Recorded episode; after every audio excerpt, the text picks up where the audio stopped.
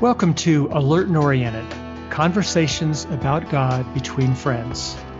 Join Gary Barkalow and Sam Williamson as we talk about real life with the real God. Really. Gary, I was talking with a pastor friend of mine just last week, and, and the pastor was saying he feels a strong, compelling, a strong calling, if you will, towards safety and protection. I mean, it's sort of like his go to theme. And so he was telling me that when COVID hit two years ago, um, he decided you know, obviously not to have face to face meetings like I think all churches in America did, or almost all. But he decided not to have church, not to have face to face meetings again for over 12 months. So, you know, most churches I know stop from, I don't know, March to May or something. And then they started trickling in with opening. He kept his church closed over 12 months. I don't know the exact number of months. And in that time, he said his church, his church shrunk by over 50%. And when he reopened, they never came back. He said that the church had its first suicide in the history of the church. And he said depression skyrocketed, including himself. He was clinically depressed. And yet he's sharing this story of I kept the church safe in a way sort of like with with pride in his in his commitment to safety. And I'm sitting here I'm sitting here stunned a little bit because I remember a quote, and I don't remember who said this, but it was, it was actually talking about heresy. But it said, any single virtue left by itself will turn you into a monster, mm. which I just thought was great. Mm. So I, I think what struck me was this guy was so committed to safety that he left out all kinds of spiritual pastoring, caring, I mean, a whole set of other things that are also part of our call in, in Christianity. Right. And you know what what's so ironic about this is trying to be safe and someone actually commits suicide and and who knows what happened to the lives of so many people that were going to that church that maybe have now walked away from their faith or whatever it is, right? That, yeah, that idea, as you said, you know, it's safetyism or fearism. And I remember asking you, what, what does ism mean when we put that on words? And so you were saying, you know, it's just when you make something a doctrine, right? A, a theory, a system, a practice. And and when you put it that way, right, living by fear is wrong. We know that we're living by being safe, you know, is equally as wrong.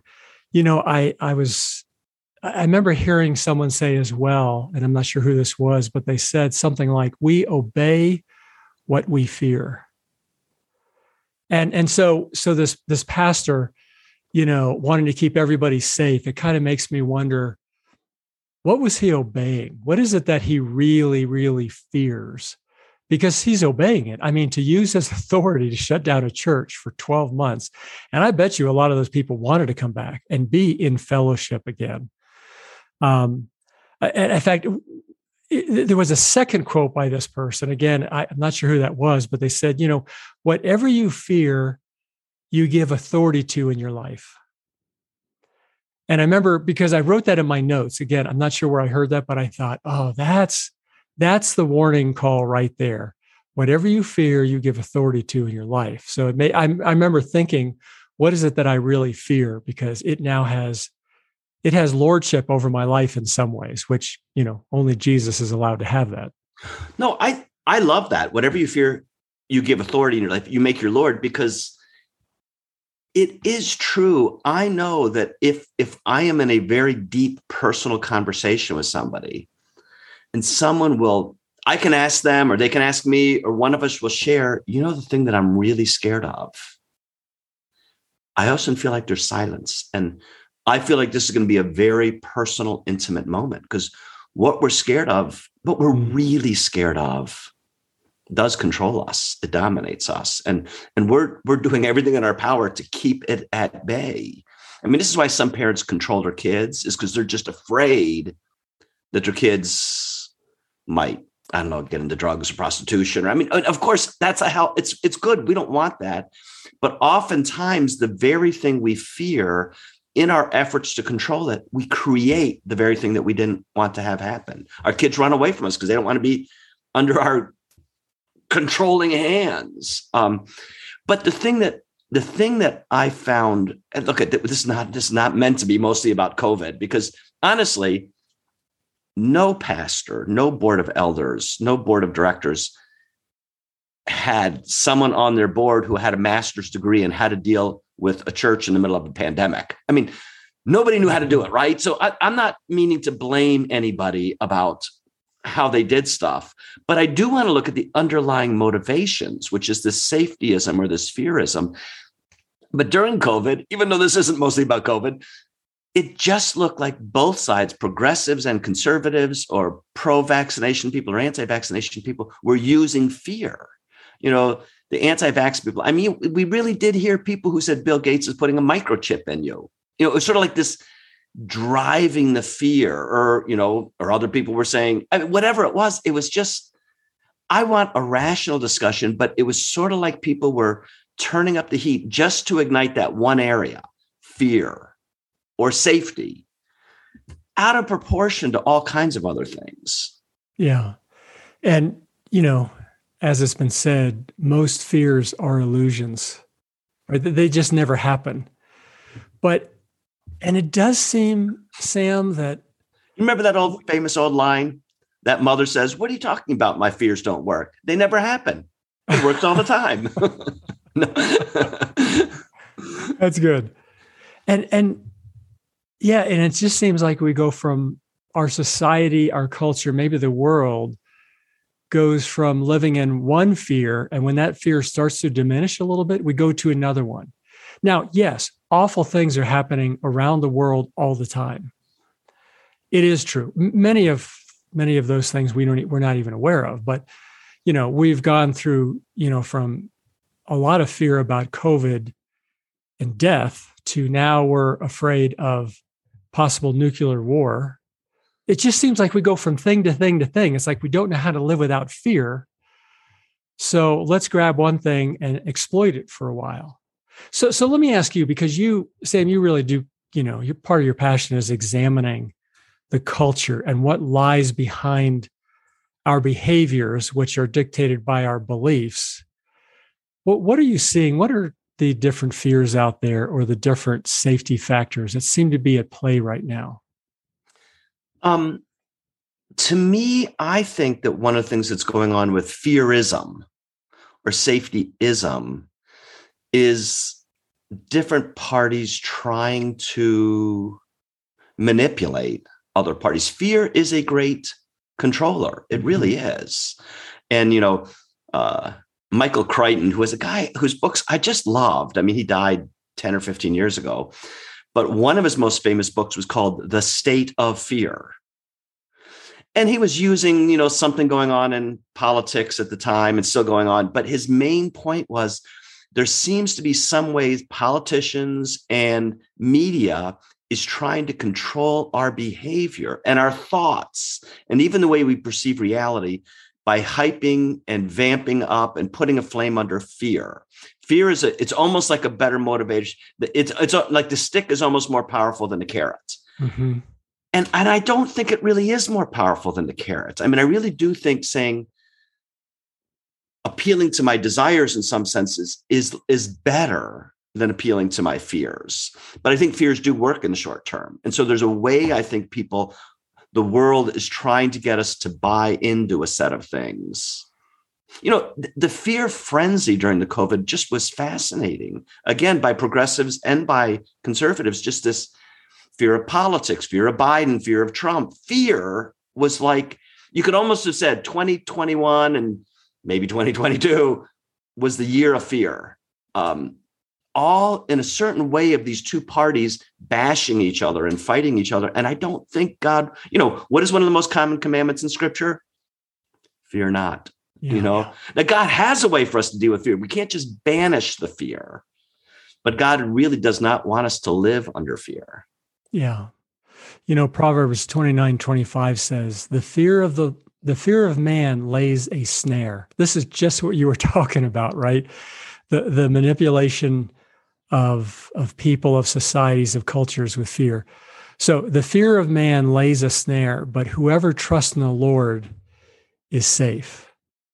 And, and, it, and, and it's easy for me to read that, but I find myself, you know, as we often talk about, you know, what were you reading this morning? What were you thinking? What were you praying about? I often find myself, you know, in thinking about the things that I'm afraid of. And you can always bring that back to, in a sense, a snare of man, you know, that's out there. Erwin McManus said, and, and I and I love this quote. I loved his book called um, "The Last Arrow." But he said, "I will not allow fear to move me from where I should be to where it wants me to live." Hmm.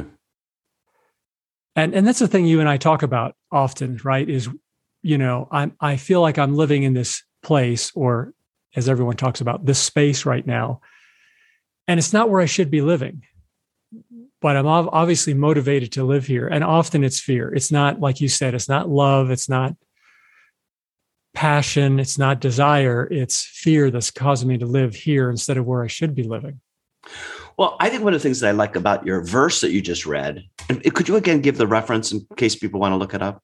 Yeah, it's, um, hold on, let me find it again. Uh, oh, Proverbs 29 25. And just read it one more time.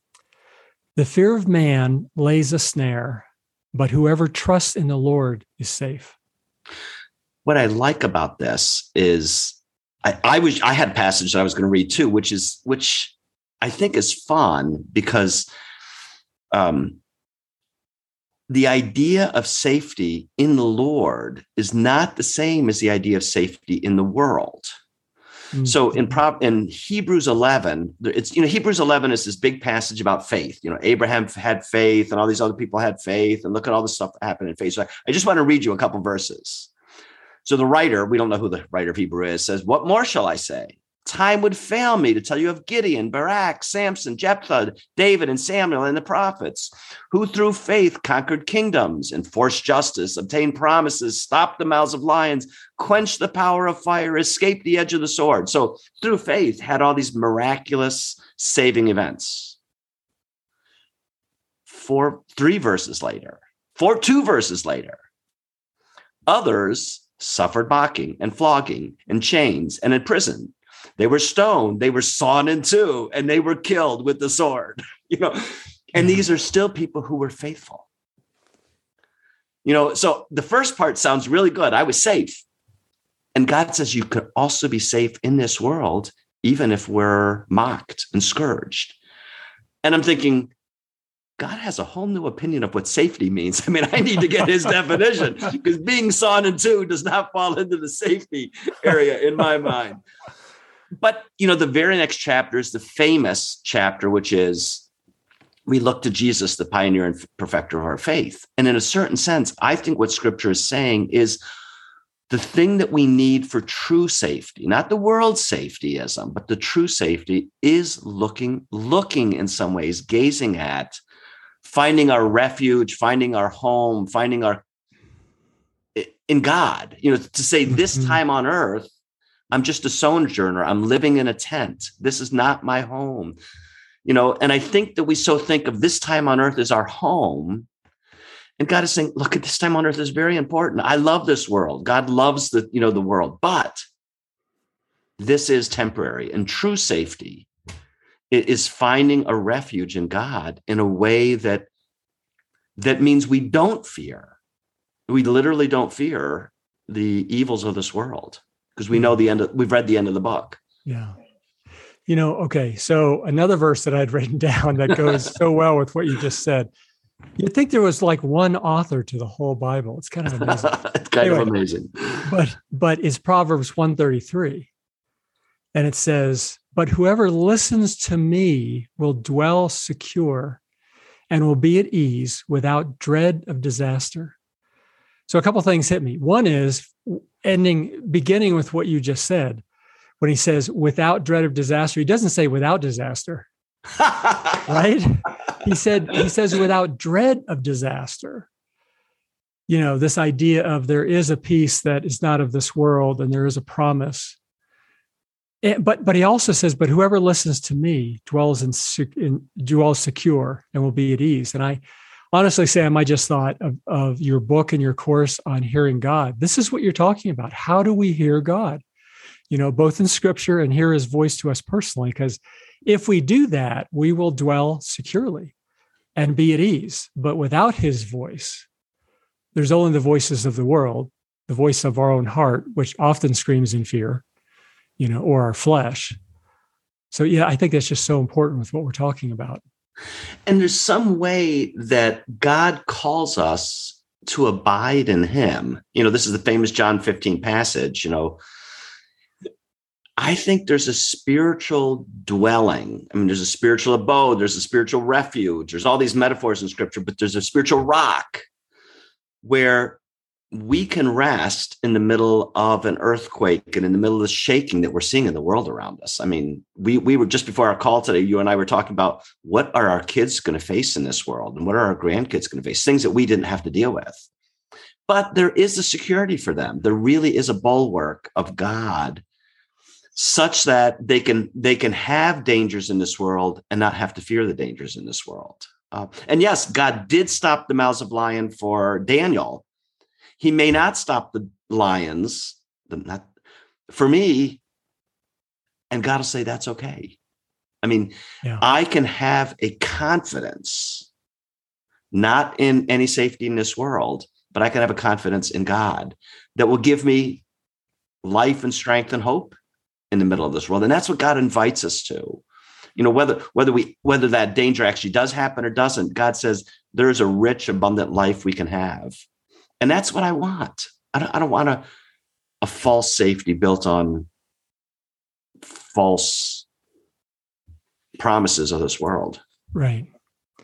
So where my mind goes to is the question that we can all ask ourselves personally. I'm asking myself in this is what is my personal theology, my personal doctrine, my personal belief system. And, you know, you again, you talk about this often, Sam. And, you know, the truth is we live by our personal theology often more well, more deeply than we do biblical theology because we live out of our heart you know it's the beliefs of our heart right it's the beliefs of our heart i believe in god that god loves me but deep down inside we're afraid he's not gonna right. care for us right and so we create isms you know yeah. we've been talking about the safety ism or fear ism and again it's that thing it's just you know we can be dwelling in it living in it committed to it and not even realize it you know i, I love this quote and i've used this before by larry crabb and i, I want to read it again but it's just it's such a motivating quote to me an illuminating quote and he says, pursue your greatest good. Now, let me pause for a second. He doesn't mean pursue what's best for you. He means the good that God has put in your heart. That's the greatest good that's in your heart. So he says, pursue your greatest good with a passion that will weaken your resolve to avoid your worst fears. and I love that, right? I mean, we're going to be driven by something, either fear ism or safety ism, or this this desire, this passion that God has put in our heart that we are to fulfill as his calling for our life and our place in this world. And then he goes on, and just to finish the quote, he says, Don't live to avoid what you most fear.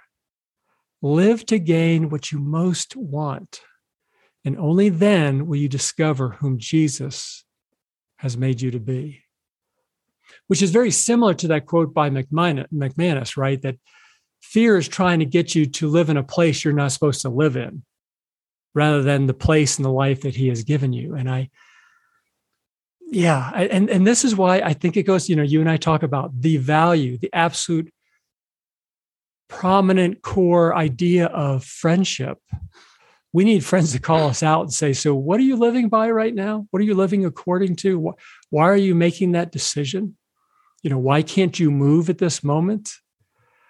So that we can then go yeah this is what's been this is what's driving me in my heart. And it's almost always going to come down to fear right? The first emotion ever shown uh you know in scripture that we read about was i was afraid now we could argue the first one was love love of god but fear was the first at least negative fleshly emotion So I think that um, so going hand in hand with friendship, which is a core value, we of course spiritual value. I mean, I really think it's a core mm-hmm. spiritual value, but going hand in hand with that is something we also talk about a lot, which is honest self-evaluation, honest self-appraisal.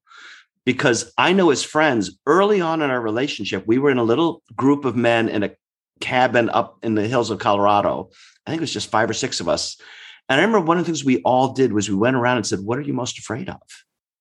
And it hmm. was sort of in a very amazing, tender moment. But I think it's a helpful moment because fear is one of those hidden motivators that we don't think yeah, about. Yeah. We do know what we're lusting after in a certain sense.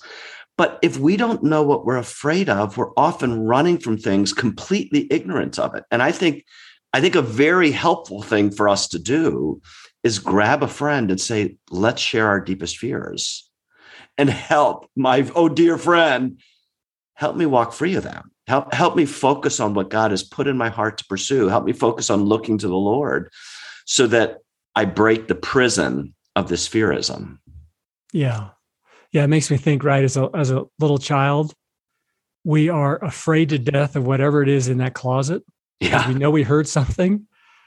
And it's it's you know and it drives us until finally you know either we or one of our you know our parents take us open the door and say see there's nothing in it. And then you realize there really was nothing there. And i and i say that because i think having those moments with friends to say this is what i'm really afraid of we start to realize i, I shouldn't be afraid of that.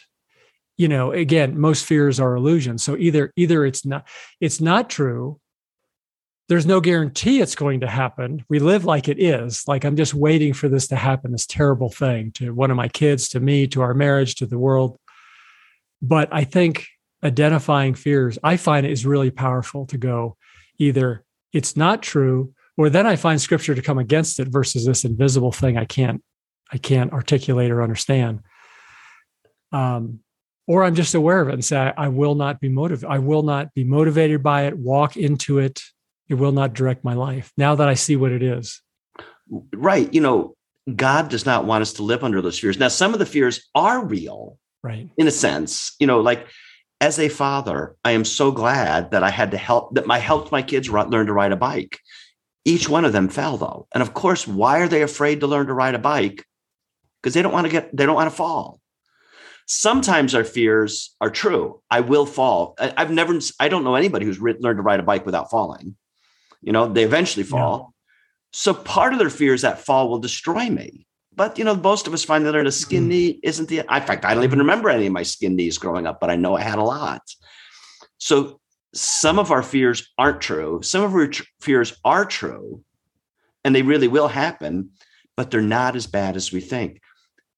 A, a, a fear on this earth is nothing compared to eternity. And, and God is promising us a kind of eternity with Him. So if we learn to abide with Him, we can handle the worst of our fears. Boy, Sam, that idea that, you know, falling off a bike, skidding a knee, skidding an elbow will not destroy our child. You know, to be able to say to a lot of fears, that will not destroy me. If Even happens. if it happens. Right. Uh, you know, again, I, I've I, I, have never forgotten this. One pastor said this, and it's just something I I honestly think about often. And he said, "We live with two things: we live with true, and we live with truth." Mm. Hmm. And he said, you cannot ignore either one of them, that there are certain things that are true.